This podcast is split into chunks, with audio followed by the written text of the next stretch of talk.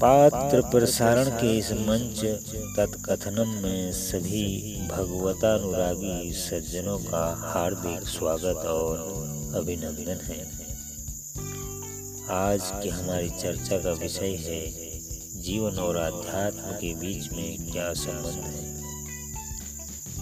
सज्जनों, जैसा कि हम सभी जानते हैं, सभी फल वृक्षों पर लगते हैं आम, अमरूद, अनार जैसे अनेकों फल हैं और कुछ गुलर पीपल जैसे वृक्षों पर भी फल लगते हैं। साथ ही नीम और बबूल में भी फल लगते हैं, लेकिन जब फलदार वृक्षों की बात आती है तो कोई सेमल पीपल बरगद पाकर के नाम नहीं लेता। तब हमारे मस्तिष्क में मीठे रसीले स्वादिष्ट सुंदर फलों वाले वृक्षों के नाम ही स्मरण में आते हैं। लेकिन वनों में जाके देखा जाए तो अधिकांश वृक्ष फलदार वृक्षों की श्रेणी में नहीं आते। वहाँ तो इतने प्रकार के वृक्ष होते हैं जैसे साल शीशम सगौन खैर अर्जुन जिनको सभी लोग पहचानते भी नहीं लेकिन हम सभी जानते हैं बिना वृक्षों की धरती पर जीवन संभव नहीं। वे हमारे पारिस्थितिकी तंत्र का और वन्य जीवन का आधार है। कहने का तात्पर्य यह है, यद्यपि हम प्रत्यक्ष रूप से न जानते हों, लेकिन प्रत्येक वृक्ष और प्रजाति इस प्रकृति के लिए उपयोगी है। वृक्षों का हमारे जीवन में अति महत्वपूर्ण स्थान है। वृक्ष हमें भोजन के लिए फल, फूल, औषधि और घर बनाने के लिए लकड़ी, ईंधन के लिए जलावन पशुओं के लिए हरा चारा, पत्ती, प्राणवायु के लिए ऑक्सीजन के अतिरिक्त अप्रत्यक्ष रूप से भी जल संरक्षण, भूमि संरक्षण आदि अनेक प्रकार के जीवन के लिए आवश्यक परिस्थितियों का निर्माण करते हैं। जिस प्रकार धरती पर जीवन के लिए वृक्षों का होना अति आवश्यक है बिना वृक्षों के प्राणी समुदाय का जीवन लगभग असंभव जैसा है। ठीक उसी प्रकार मनुष्यों के लिए भी एक आध्यात्मिक पारिस्थितिकी तंत्र है। बिना इस आध्यात्मिकी पारिस्थितिकी तंत्र या जिसे स्पिरिचुअल इकोसिस्टम कहते हैं, कह सकते हैं, मनुष्य जाति भी पशुओं के समान है। इस धरती पर प्रत्येक मनुष्य का जीवन अप्रत्यक्ष और अनिवार्य रूप से इस आध्यात्मिक पारिस्थितिकी तंत्र या स्पिरिचुअल इकोसिस्टम का अभिन्न हिस्सा है। इस बात को भले ही हम जाने या न जाने, ये अलग बात है। कुछ मनुष्यों में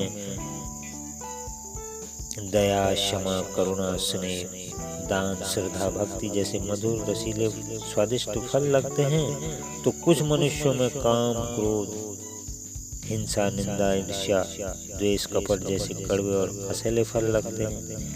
लेकिन हमें ये मानना होगा कि एक संपूर्ण आध्यात्मिक परिपथ या पारिस्थितिकी तंत्र के लिए दोनों ही आवश्यक या दोनों की ही आवश्यकता है।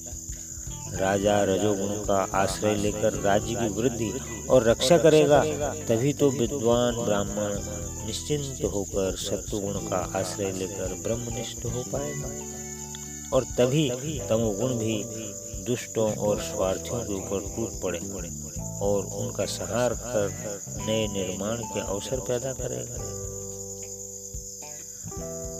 इस प्रकार हम देखते हैं आध्यात्मिक जीवन जैसी कोई अलग विशेष बात कुछ नहीं। है प्रत्येक मनुष्य का जीवन ही आध्यात्मिक है। अंतर केवल प्रत्यक्ष और अप्रत्यक्ष रूप से प्रभावित होने का ही जान पड़ता है।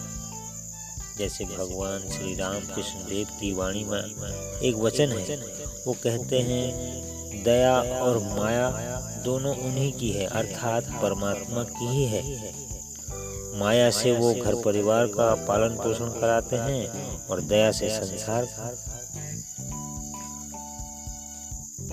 अब यदि और गौर से देखा जाए तो बहुत सारे घर परिवार मिलकर ही तो संसार बन गया है। इस प्रकार दया और माया दोनों ही परमात्मा के कार्य में सहायक हुई। अंतर केवल इतना है, जो केवल मैं, मेरा कर रहा है। वो ये जान नहीं पा रहा है कि ये कार्य भी प्राकृतिक रूप से हो रहा है। और समष्टि की दृष्टि से देखा जाए तो प्रकृति के ही कार्य में वो सहयोग कर रहा है।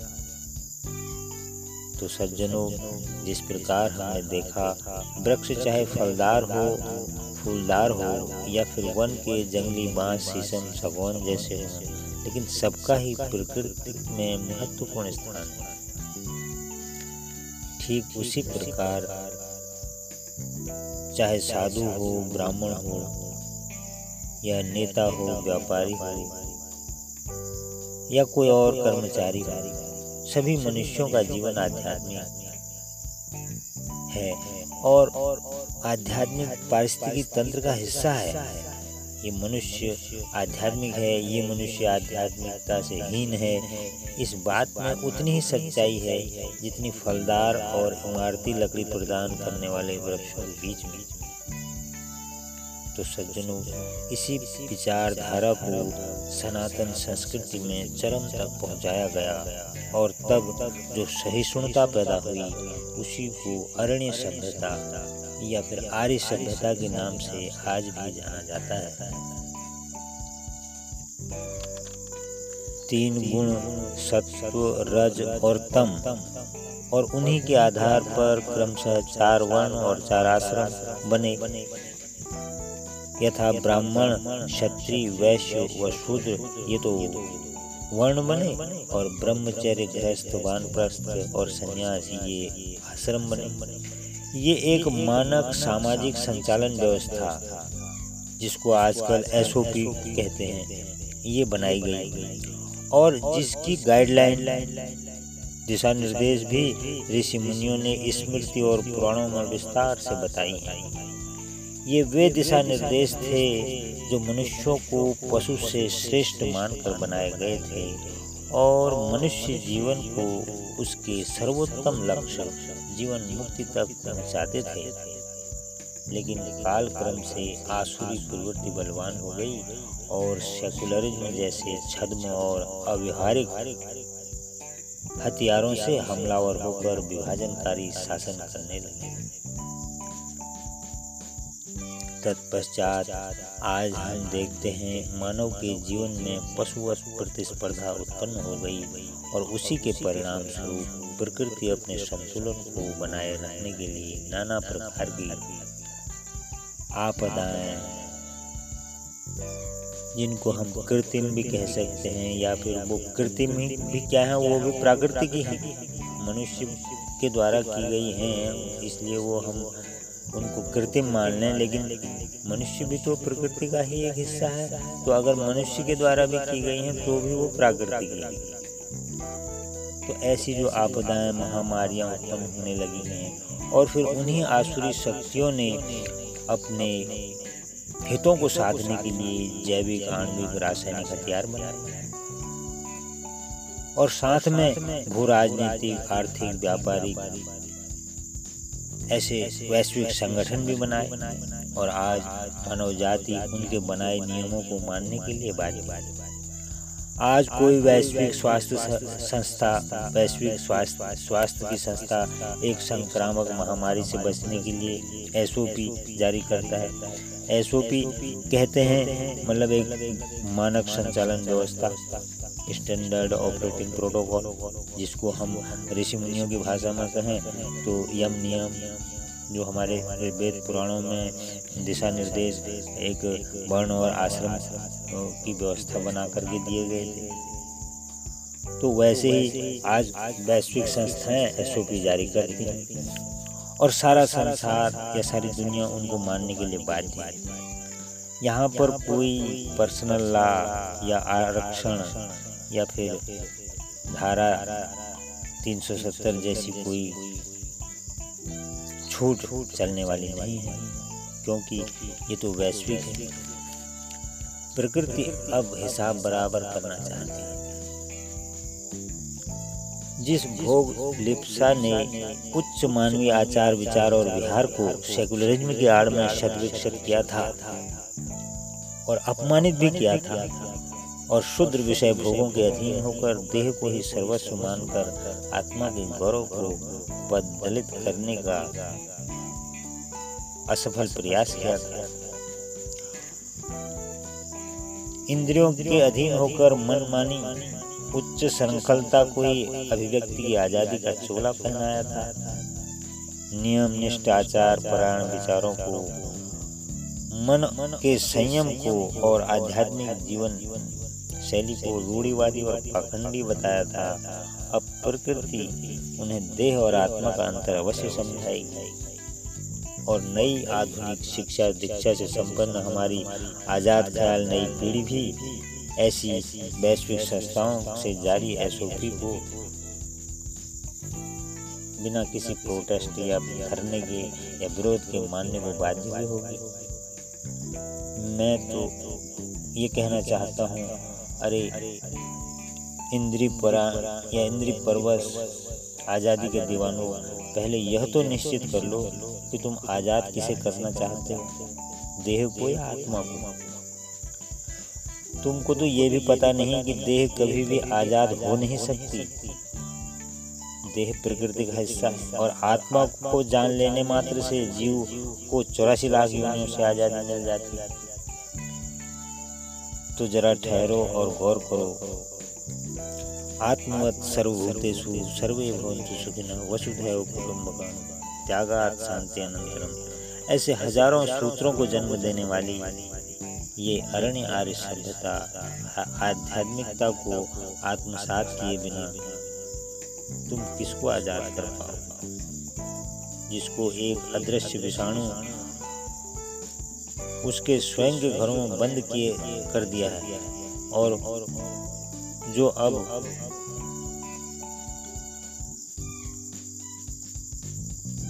जिसके विरोध में हम अपने मौलिक अधिकार, मानवाधिकार और अपनी अभिव्यक्ति की आज़ादी को भी भूल गए।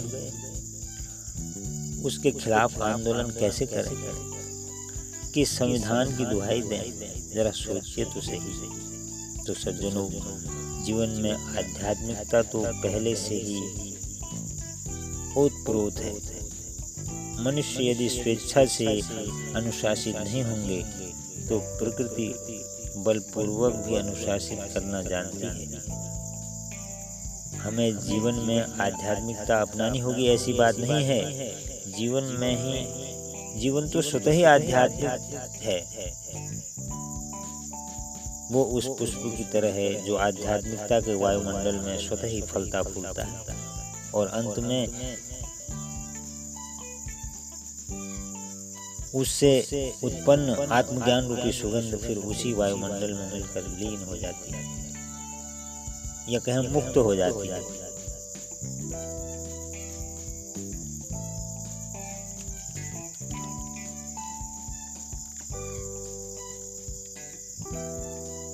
सा विद्या या तो विमुक्त सत्यमेव जयते। इसी प्रकार के सैकड़ों ही आदर्श वाक्य सनातन जीवन पद्धति का सार है। और सर्वोपरि बात यह है कि मनुष्य योनि का जो उद्देश्य है, अर्थात जीवन पर पूर्ण विराम, वो जीवन मुक्ति ही इसका लक्ष्य है या फल तो सज्जनों, सार रूप से देखा जाए तो प्रत्येक मनुष्य का जीवन आध्यात्मिक है। फिर चाहे वो किसी भी देश, जाति या नस्ल का क्यों न हो। हाँ इतना ज़रूर है, कोई खड़े हुए यात्री की तरह है तो कोई चलते हुए यात्री की तरह है, लेकिन हैं सभी यात्री। इन्हीं शब्दों के साथ आज की सत्संग वार्ता जिसका विषय था जीवन और आध्यात्मिकता के बीच में क्या संबंध है, पूरा हुआ। यदि आपको अपने विचार साझा करने की इच्छा जागृत हो तो कमेंट करें मैसेज करें मेल करें। और अंत में एक भजन सुनते हुए आज के सत्संग को विराम देते हैं। हरिओम तत्सत हरिओम तत्सत।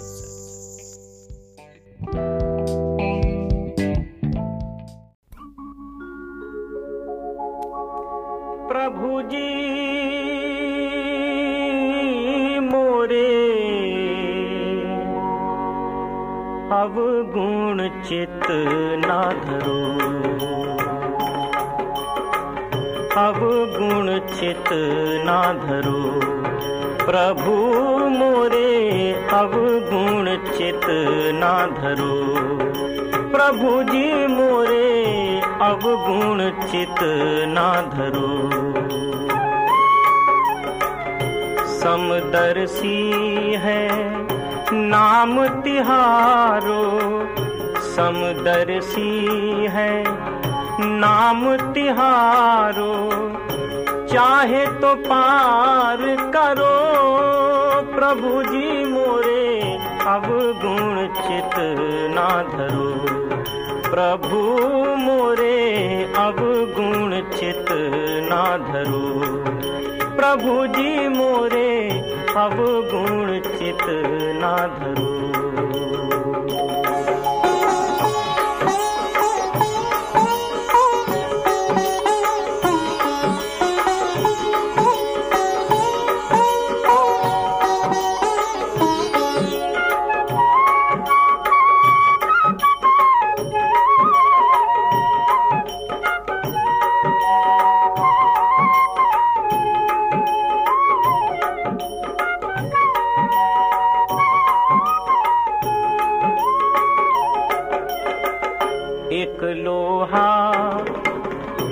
पूजा में राखत एक लोहा।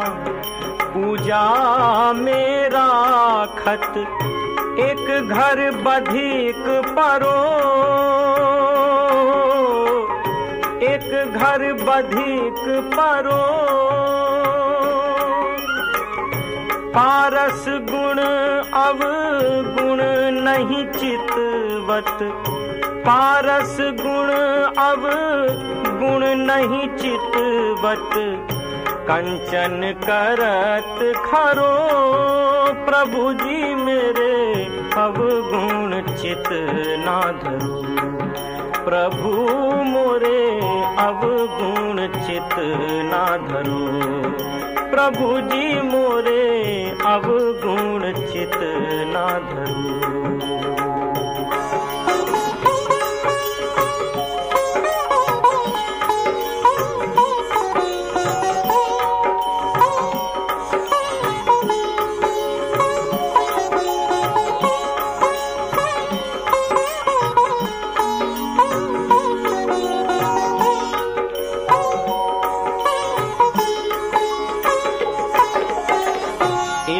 नदिया एक नाल कहावत, एक नदिया एक नाल कहावत, मैं लोही नीर भरो,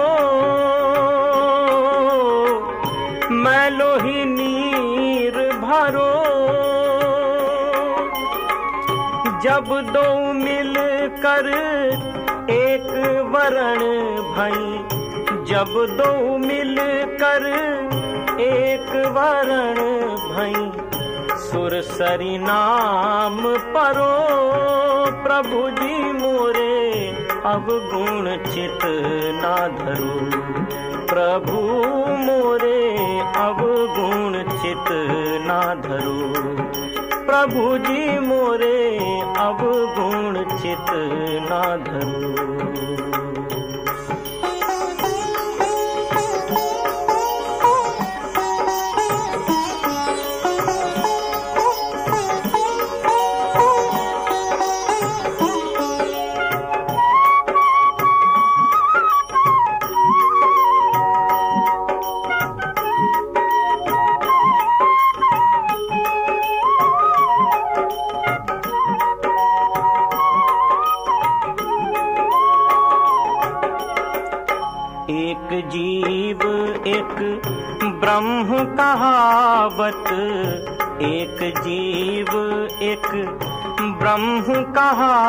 कहावत सूर शाम झगड़ो।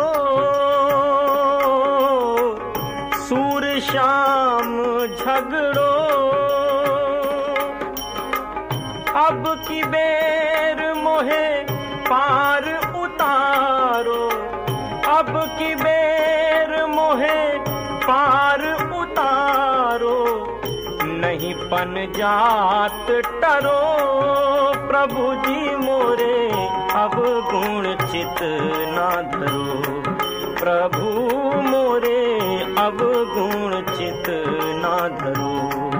प्रभु जी मोरे, अब गुण चित ना धरो। समदर्शी है नाम तिहारो समदर्शी है नाम तिहारो, चाहे तो पार करो प्रभु जी मोरे, अब गुण चित ना धरो। प्रभु मोरे, अब गुण चित ना धरो। प्रभु जी मोरे, अब गुण चित ना धरो।